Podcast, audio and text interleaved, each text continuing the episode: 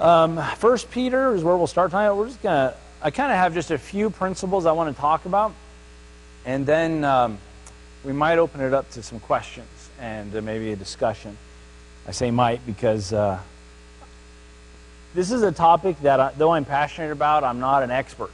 And uh, as we've been looking at the last several weeks, we've gone over the uh, the Bill of Rights and the Bible, and uh, and uh, the principles that were drawn from Scripture, which which led our founders to drafting the Constitution the way they did. And uh, by the way, have you guys found it helpful at all? Anybody been blessed by it? A few people. All right, a few people willing to raise their hands. Um, I know I've enjoyed it as I've dug in a little bit, and uh, you know these weren't just from neat ideas. The you know they did kind of lean on. Um, some philosophers of the ages and things, but everything was coming back really to Scripture. What, uh, what, what did the Bible say? And that was quoted and cited more times, many, many times over, more than, uh, than all the other um, uh, historical um, uh, references and so forth. But I want to talk, and it's kind of interesting, too, the context of what's going on right now. I was planning really early in the year. I was planning that around 4th of July, I was going to start a series on this as we build up election year and and things, and I was not anticipating some of the things that were going to be going on with uh, with the COVID-19, with uh, with some of these things, and and it's really interesting when you see different leadership uh, that really have been singling out and attacking churches. You see other places that says says, well, we get, here's some cautions we have for you, but really it's on you, which is much of what's taking place here in Alaska, and um, and uh, you know, and so, some principles to look at with that. So. 1 Peter uh, chapter 2. Let me get in the right chapter here. And uh, let's see, we'll start in verse 15. 1 Peter 2. That's right. 1 Peter 2 and verse number uh, 15.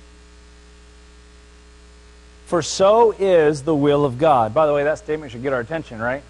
I'm about to find out a part of God's will. All right. For so is the will of God that with well doing ye may put to silence the ignorance of foolish men. How do we put to silence the ignorance of foolish men? Well doing, okay? And, uh, and I think we can look at that and say we're living out biblical principle, we're living out biblical character in well doing. Verse 16, as free. How many of you in here are free this evening? Thank the Lord for my freedom. We talked about last week, Paul, when he was addressing uh, uh, uh the government, really, he was saying, I was freeborn. And, uh, and, you know, that's a concept we take for granted a little bit. How in America, we're all freeborn. Praise the Lord for that. As, uh, as free, not using your liberty for a cloak of maliciousness, but as the servants of God. Honor all men. Love the brotherhood. Fear God. Honor the king. And uh, it's interesting here, he talks about freedom and liberty. And in the same context, he's saying honor the king. Now, we don't have a king in America, but we do have, uh, we do have a government. We can put in there government. We can put in uh, those things. Uh, I, I, would say president, but I'd say government as a whole kind of fits that. We don't have the kind of a monarchy or a dictatorship type thing. But, um, but to look at that, and by the way, when we put it in its context, we think of first century Rome uh, and, uh, and Jewish believers in particular, I would say they had very limited freedoms, and uh, much less than what we have today. And yet, we looked at the example last week of the Apostle Paul. He, he used his, uh, his freedoms, he used his rights, he appealed to those. He said, Wait a minute, I'm a Roman citizen. I have certain rights that you guys have now violated. And, uh, and by the way, the Constitution and Bill of Rights do not give us any freedoms. You understand that? It recognizes freedoms that are true to all people if someone is in a uh, society that does not have freedoms, they still have freedoms. These are inalienable rights. They are, are not freedoms. They still have rights. They're just not being recognized by their government. You see, and uh, and so with that, they're they're under oppression. So with this, he says. Um, he says, uh, uh as free, not using your liberty as a cloak of maliciousness. That's an interesting way of saying it, a cloak of maliciousness. Uh, using your liberty to cause harm, using your liberty to, to oppress others. You see, uh, what we're seeing, you know, it's funny how, how, how people are trying to, uh, cloak is a good word actually. They're trying to cloak the riots by calling them peaceful protests.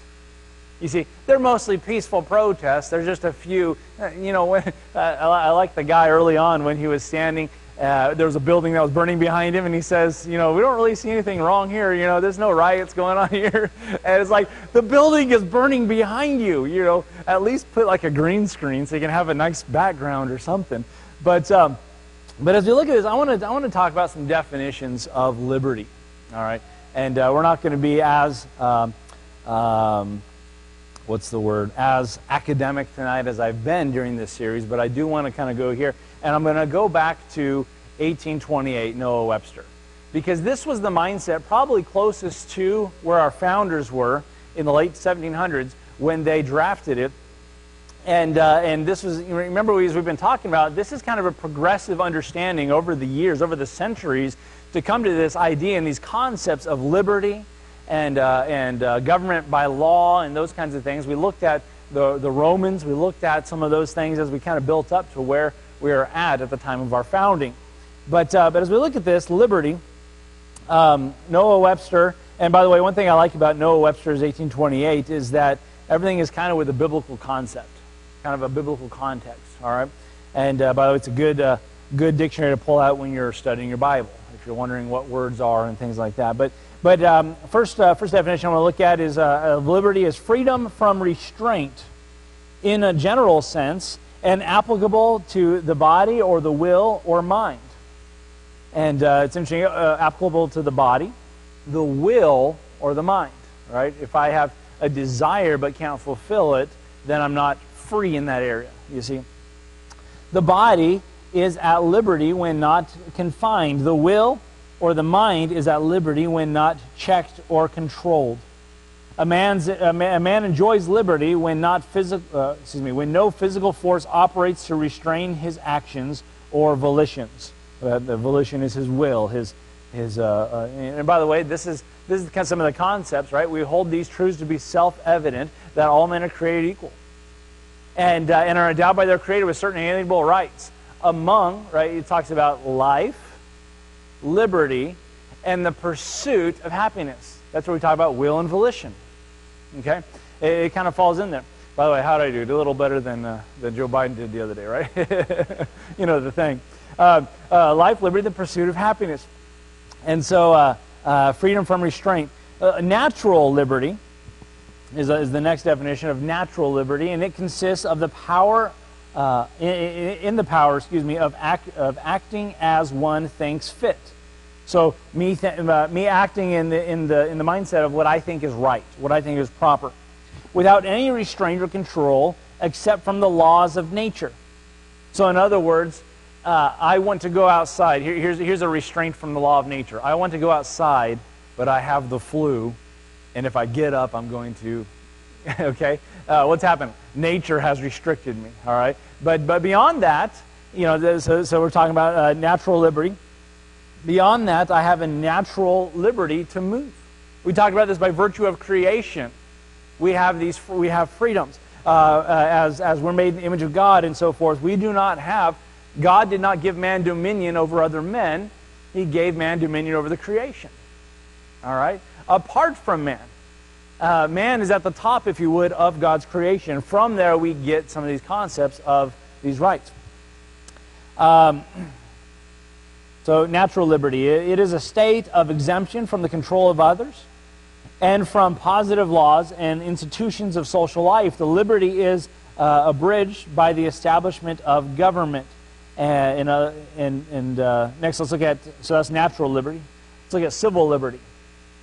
It's the liberty of men in a state or society or natural liberty, so far only abridged and restrained as is necessary and expedient for the safety and interest of society, state, or nation. A restraint of natural liberty, not necessary uh, or expedient for the public, is tyranny or oppression. This is in the definition of it. Um, civil liberty is an exemption from the arbitrary will of others with exemption, uh, uh, which exemption is secured by established laws which restrain every man from injuring or controlling another. Hence, the restraints of law are essential to civil liberty. So, what it's saying is in civil liberty, We're free from restraint within a society except what is expedient for the safety of others. What is that? That's when someone gets arrested for breaking the law. All right? Uh, and we talked about that, right? With due process and all those, uh, the really the third was it third through the eighth amendments, uh, the the the exceptions that are in there when they can be broken. Um, and so when someone violates a law, for at least for a time, they have to be restrained and, and due process has to take place. And so in that time when you're in handcuffs, guess what? You don't have liberty. you don't, that, by its very nature. And, uh, and we have to understand these exemptions, by the way. We have to understand why. And, and in order to have really civil freedom, we, it can't be done with anarchy. You can't see this accomplished, uh, for example, with uh, that, uh, that Chaz experiment, right? When uh, that kind of fell apart, was that in, uh, was in Washington, Oregon? Seattle, yeah, in Seattle. And they thought, we're to we're gonna, you know, take care of ourselves. And, you know, that sounds good, sounds wonderful and uh, you know until people start dying okay and um, at which point you know because of just because of just human um, uh, you know these natural rights because because of these things at some point we got to step in. Just like we would when there are uh, human rights violations around the world at some point we say enough's enough and even our own country will step in and say this is not okay. Genocide is not okay you know and that's the extreme of it. At one point uh, this is just human nature, right? Uh, groups will rise up against groups and dominate and those kinds of things. We've seen it all throughout history, and so, so this is a part of civil government, civil liberty. Uh, political liberty is sometimes used as, as, synonymous with civil liberty, but in a more properly designated uh, designates the liberty of a nation, the freedom of a nation or state from all unjust uh, uh, abridgments of its rights and, uh, and independence of another nation. Hence, we often speak of the political liberties of Europe or the nations of Europe. And so political liberty is, is it builds off of civil liberty, but it's basically saying another country is not, is not ruling over you. And by the way, this is what makes some of us quite nervous about the UN and the way that operates. Um, because it starts, it starts kind of flirting that direction. And then the last one I look at is religious liberty. Religious liberty is the free right of adopting and enjoying opinions of religious subjects and of worshiping the Supreme Being according to the dictates of conscience without external control. And really, that's, of all those, that is the one that sparked America. That is the one that got things started. Get that kid under control.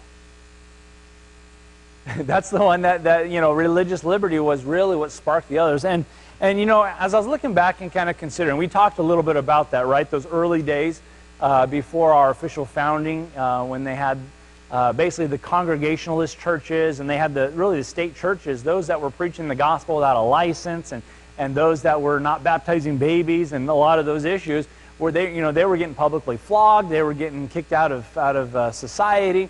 All these things were going on, and even people that were not Baptists, for example uh, were sympathetic with that. They said, this is not right.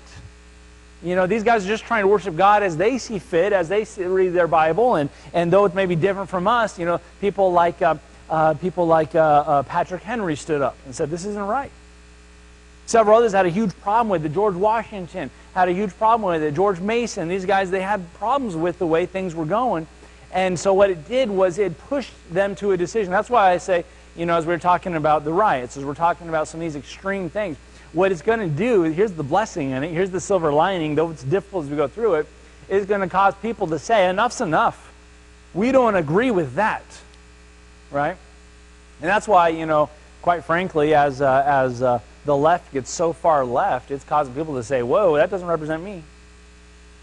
You see? And they're kind of going, uh, I don't quite agree with that, but I agree with that more than I agree with this. Okay? And, uh, and that's kind of what I think we're seeing happen today. And so, so just like in the early days of America, it really was about religious freedom. By the way, why did the pilgrims set sail to America? Really, what was the motivation? Religious liberty, right? And they get here and they, they through blood, sweat, and tears and a lot of death, they created a life. Others across the pond were saying, wait a minute, we want to go do that too. And they get the king's endorsement, let's go over there. And what they start doing, they just start doing exactly what's going on over there in England and persecuting here in America. You see? And, uh, and, and, you know, so got to this place. So, and I know I'm reviewing a little bit, but so, so guys like Roger Williams and some of these early uh, pioneers of religious liberty, they were, they were kicked out of their communities. They went to places like Providence, Rhode Island, and established uh, really the first religious liberty community in the, in the framing of the Constitution of Rhode Island and, and uh, you know, making that you know, their own colony there. They, uh, they were first debating, should we make this a Baptist colony since Baptists weren't welcome anywhere else? And they thought, no, we want a religious liberty uh, colony. And they were the real champions of that. So in other words, Blake, I could disagree with your view of God and your practice of religion, and that's okay. And we can live in harmony. By the way, did you know to tolerate something, you have to disagree? I don't tolerate things I agree with. I have to disagree. So tolerating is we disagree, but we live, we live in harmony anyway. You know, I can pass you on the street and say hi. We can shop at the same grocery store, you see? And uh, and, and, and on and on. Uh, by the way, Blake doesn't agree with us on anything, so he's just here for the example. I want to give you a biblical illustration. Let's jump over to, to the book of Daniel. You probably know where I'm going. Book of Daniel, it's Old Testament. Uh, Daniel chapter 3. You guys know the story. I, I want to kind of put a, a, a kind of a a twist or a, or a focus on it, and look at it. Now, what was going on at the early chapters of Daniel? Uh, Babylon had come in and captured Israel, taken them into captivity, killed a lot of them, and they took the sharpest and the brightest of the young men. And they took them and they said, you know what we're going to do? We're going to put them in our schools, and we're going to train them, and we're going to, we're going to mold them, and, uh, and we're going to use them in our leadership and in our government because these were some bright young men among who are people of names you've heard Shadrach, Meshach, and Abednego. These were their Babylonian names. Uh, you've heard of Daniel, Daniel in the lion's den. These were, these were the ones that the king, when, he, when they stood before the king, the king said, Boy, these guys are ten times better than all of the, the politicians that the king had surrounding him. Ten times. Can you imagine that? Can you imagine sending a few of our teenagers in our church to the White House? And President Trump looks at them and says, Boy, these guys are 10 times better than all my cabinet members.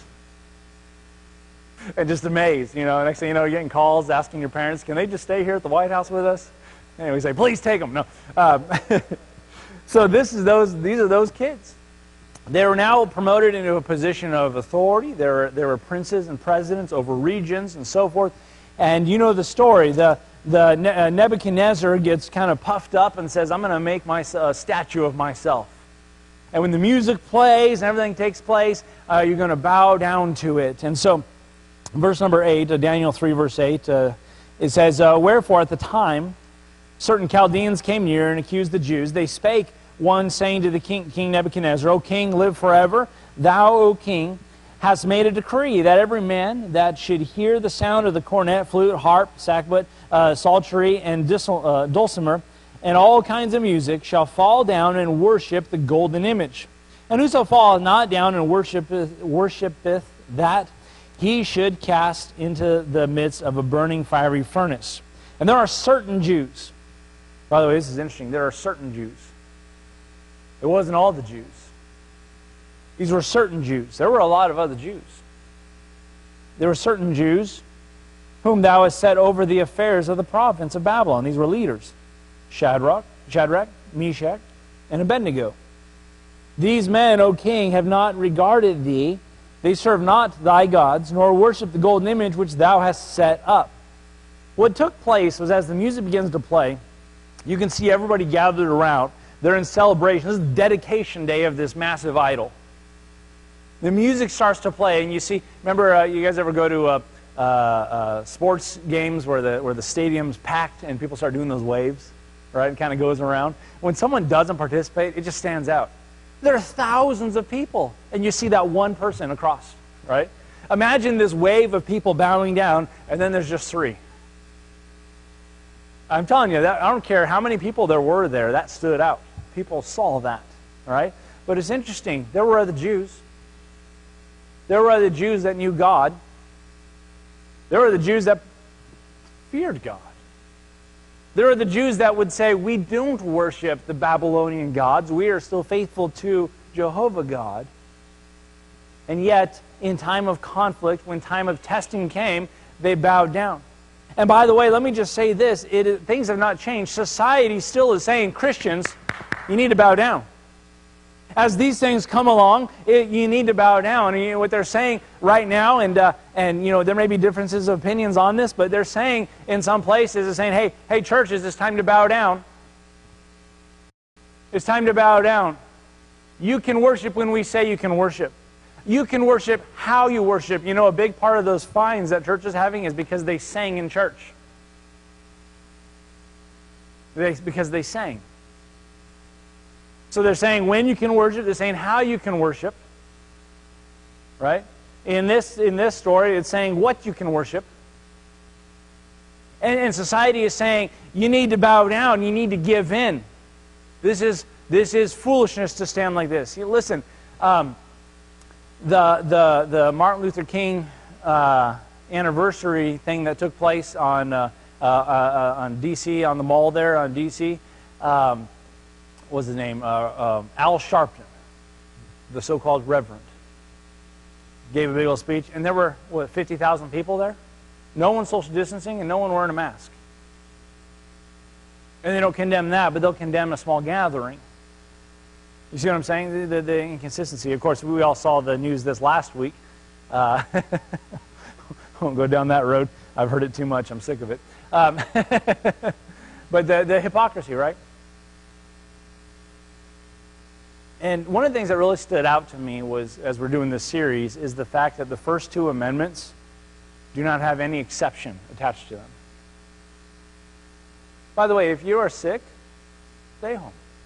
Before this thing happened, if you're sick with something that's contagious, stay home for the sake of others. You see? Eh, eh, we, we, we still we got to be smart about things. We still got to be careful about things. But, uh, but the reality is, I mean, honestly, the reality is the government cannot,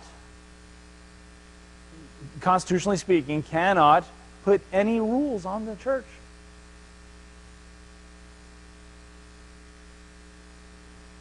You don't have a freedom to go to the movie theater. I mean, I'm sorry, a right to go to the movie theater. You don't have a right even to go to Walmart.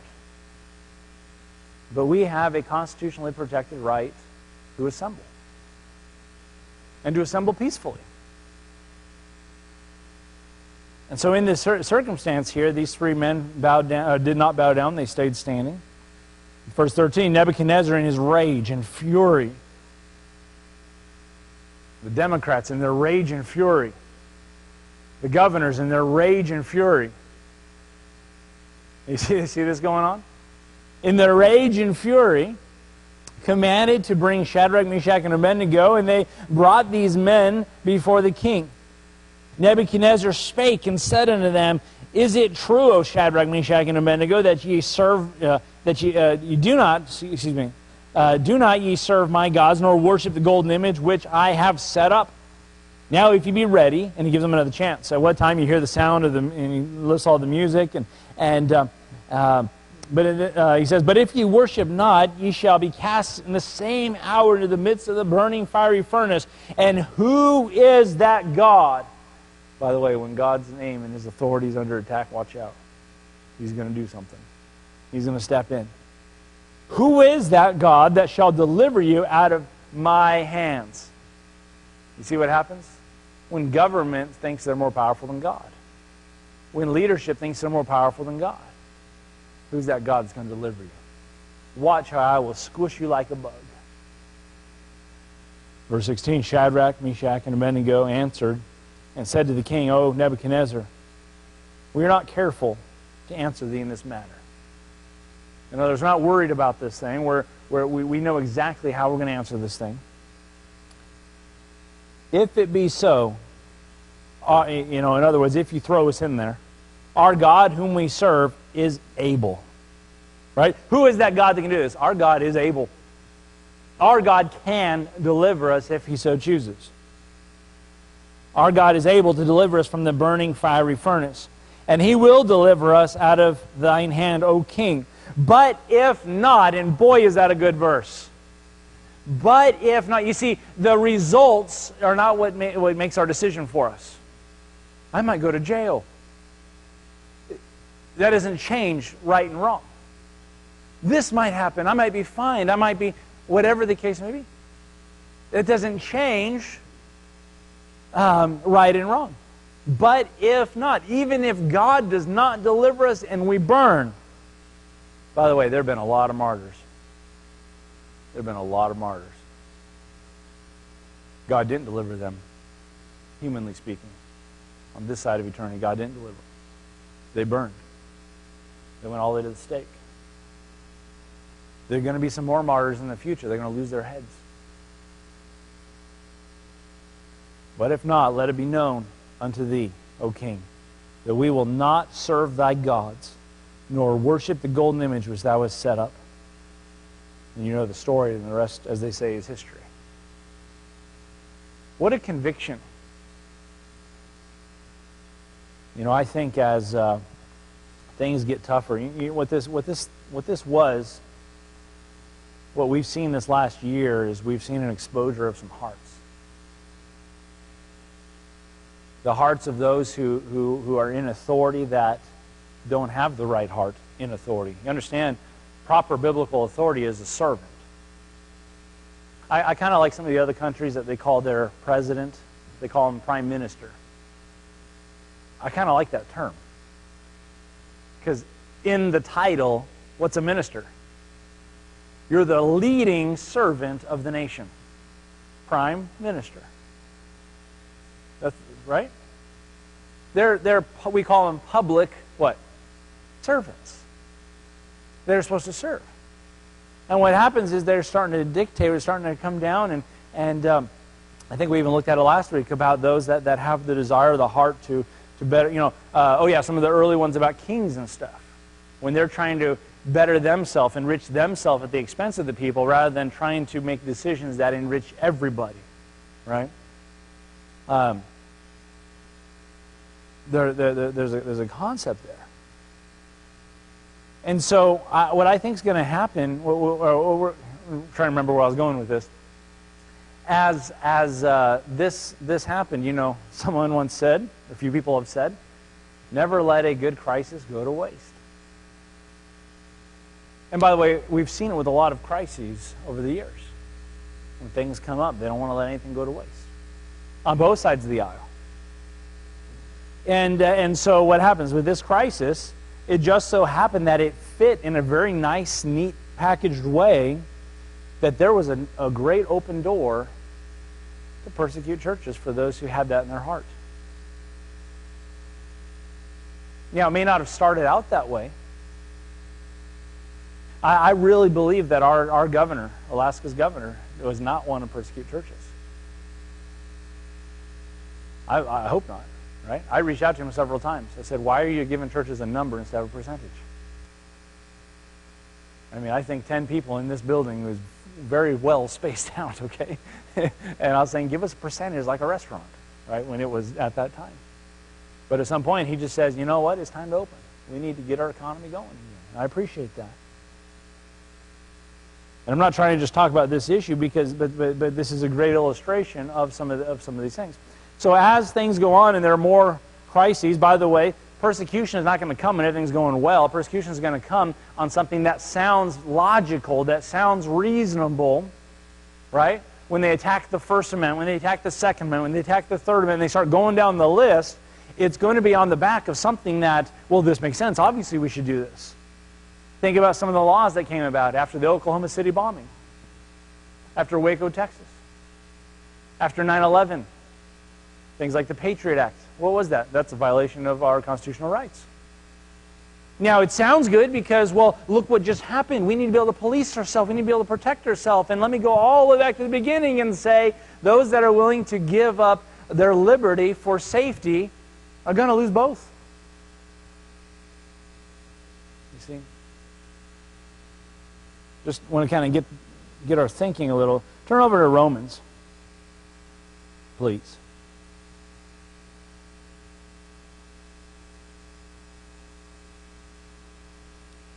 Romans 13. It's been quoted a lot in recent days, so I want to look at it.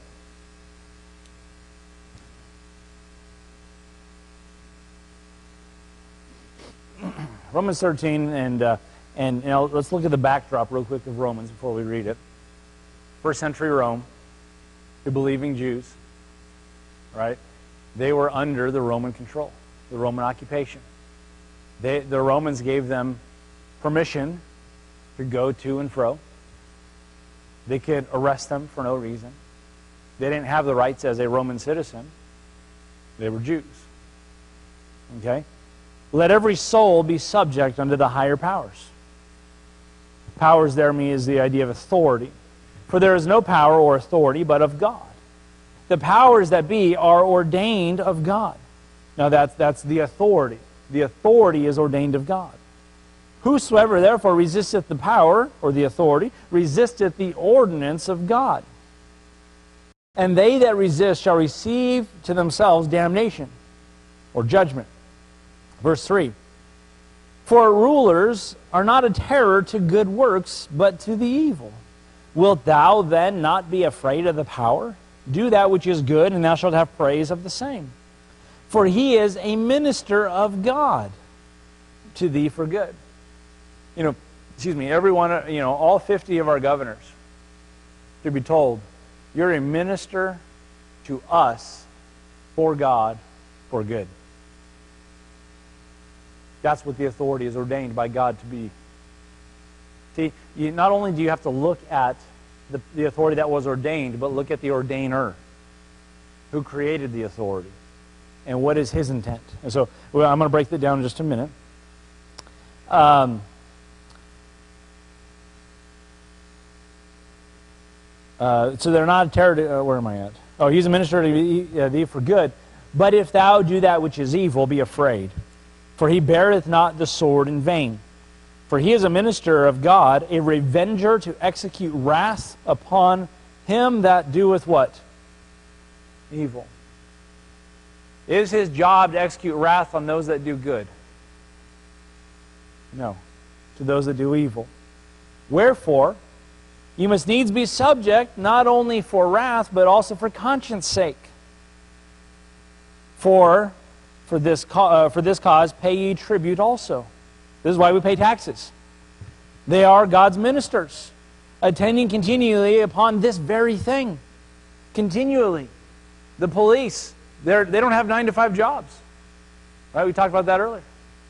And, you know, when an emergency comes in, they're, they're, they're ready. They, they need to be there ready to respond because this is, this is why our tax dollars go to pay them. Okay? That's what it's saying.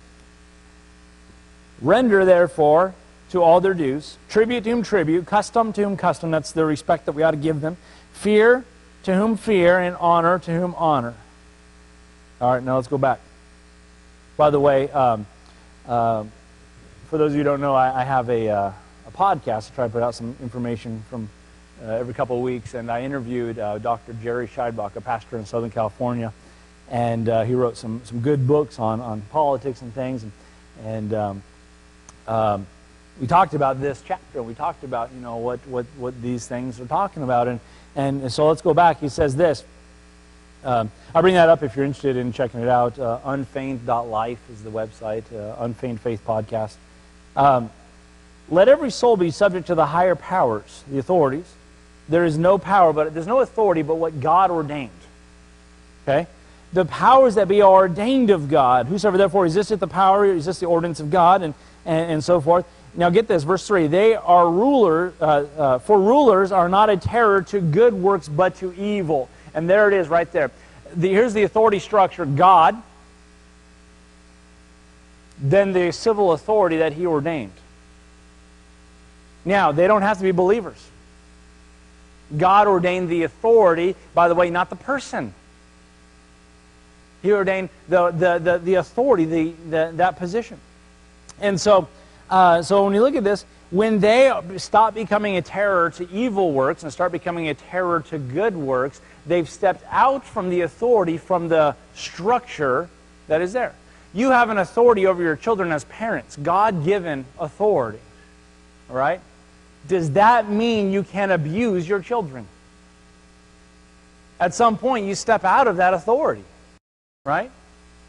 And, uh, and, and, uh, and, and so, similarly, they've stepped out of God's authority for what, the way He ordained that office to be carried out. When that takes place, we will obey what? God rather than man. And that's why Peter, with such boldness, said that. They whipped them and beat them for preaching the gospel. Is preaching the gospel a good activity or a bad activity? The good activity, but they were a terror now to good works. They accused them this wonderful accusation You filled Jerusalem with your doctrine. So, as a church, we've been salt and light. We've been preaching the gospel. We've been doing uh, our best and being a, a good testimony community and so forth. And I'm hauled in in front of City Hall. And they said, This preacher and his church has filled the Fairbanks North Star Borough with their doctrine. This cannot be tolerated. So, what do they do? They arrest me, they slap me with fines, they do all this stuff well, I guess we shouldn't preach the gospel. We shouldn't preach anymore in His name. You know, by the way, if we went to that, I really think even churches that don't agree with us doctrinally would stand up. Say, this isn't right. Well, wait a minute. Shouldn't we submit to the authorities? When they've stepped out of that God ordained uh, uh, structure, if you would, they're no longer God's ministers. They're ministers uh, to, to terror. Does that make sense? I hope that's helpful because people, uh, it's almost like uh uh, uh, uh, just kind of like, you know, this, this verse kind of answers everything. We always have to do everything that they say. Boy, you don't know history. Okay? to say something like that. And those that are students of history see certain things that take place in our society, and, we, and it makes us very nervous. Whoa, wait a minute, this is looking familiar. Hey, we're not way over here. Let's face it, we're not really experiencing persecution. And by the way, on that note, let me just meddle for a second. All these people that are saying the return of Christ is coming soon because look at how these churches are under persecution. Can I tell you something? There has not been a time where churches somewhere in the world have not been under persecution. In fact, the last hundred years have been worse than all the other years. But here in America, we're like, we love our religious freedom and nothing is going wrong. Remember just a few years ago when, nine, was it 14 Christians had their heads chopped off? That was not an anomaly. This is happening. I don't know if you ever hear some of the stories of uh, Voice of the Martyrs. This is happening, folks. This is current events. Now, I don't know how bad things will get before the Lord raptures us out here. But I'll tell you one thing we need to prepare our children to suffer for Christ's sake. Because I don't know how bad it's going to get. He did not say he's going to deliver us from persecution. He's going to deliver us from wrath to come. That's what he said. You know, I remember a few years ago when that one woman wouldn't issue that uh, marriage certificate to a homosexual couple. Remember that? She got arrested for a few days. All these pastors on Facebook were saying, Oh, Lord must be coming soon. And oh, even, even so, come, Lord Jesus. I'm like, Really, guy? Really? If that's the case, boy, Lord really should have come around 1500, 1550s. There was a lot of Christians dying then. Take you one more verse. What should we do? What is our responsibility? And hopefully this, this sheds light on it. Remember our opening text. You know, eh, eh, by, by the way, let me say this. There is a balance. We talk about wanting to have a good testimony in our community. We talk about these things.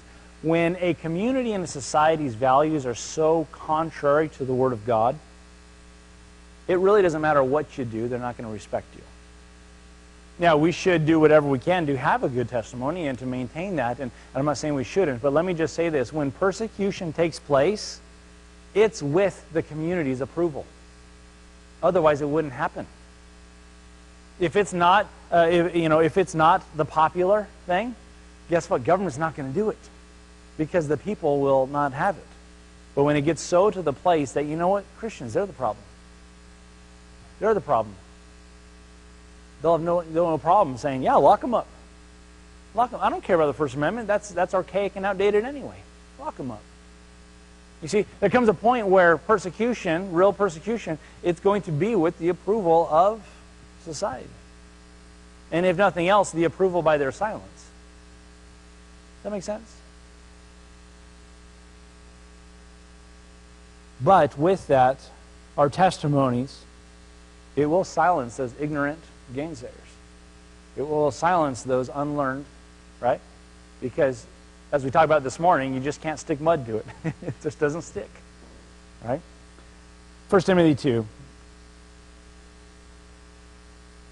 I exhort, therefore, that first of all, what, here's the priority supplications, prayers, intercessions, and giving of thanks be made for all men. First of all, God says, be praying.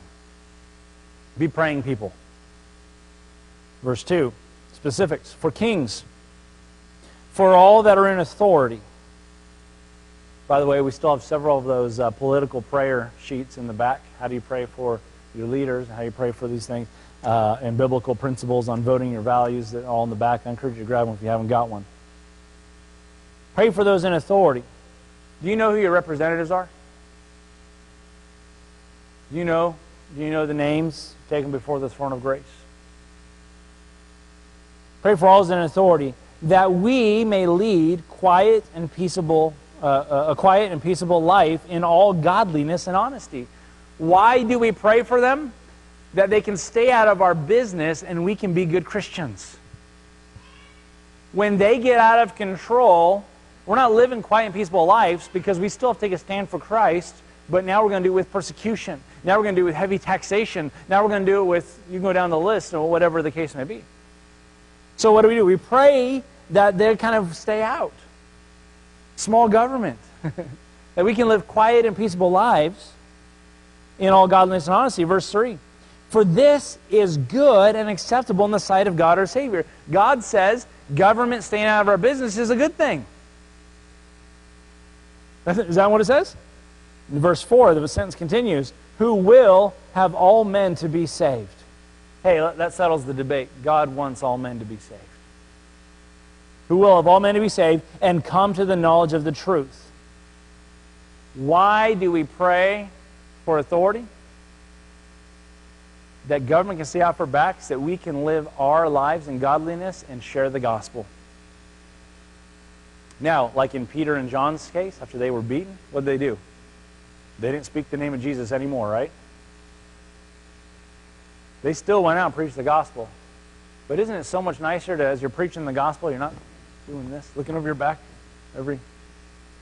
I sure hope they don't find these gospel tracts in my glove box. Find out what I'm really up to. You see what I'm saying? Why do we want this out? So we can have the freedom to do what God has called us to do, and that is share the gospel. To do what God has called us to do, and that is to live godly lives do what God has called us to do, and that is to practice our faith according to the dictates of our conscience and the Word of God without their interference. And I believe with all my heart we've gotten where we are today, and it's going to keep getting worse because we are not fulfilling this command as believers. Now, I don't know what your prayer closet looks like, but I will tell you what mine is. I do not do this enough. I don't. Now, maybe I'm just a really bad Christian. But I think there are a lot of Christians that are not doing this enough. We say things like, I believe in the power of prayer. Then why are we taking our complaint to Facebook instead of to the throne of grace?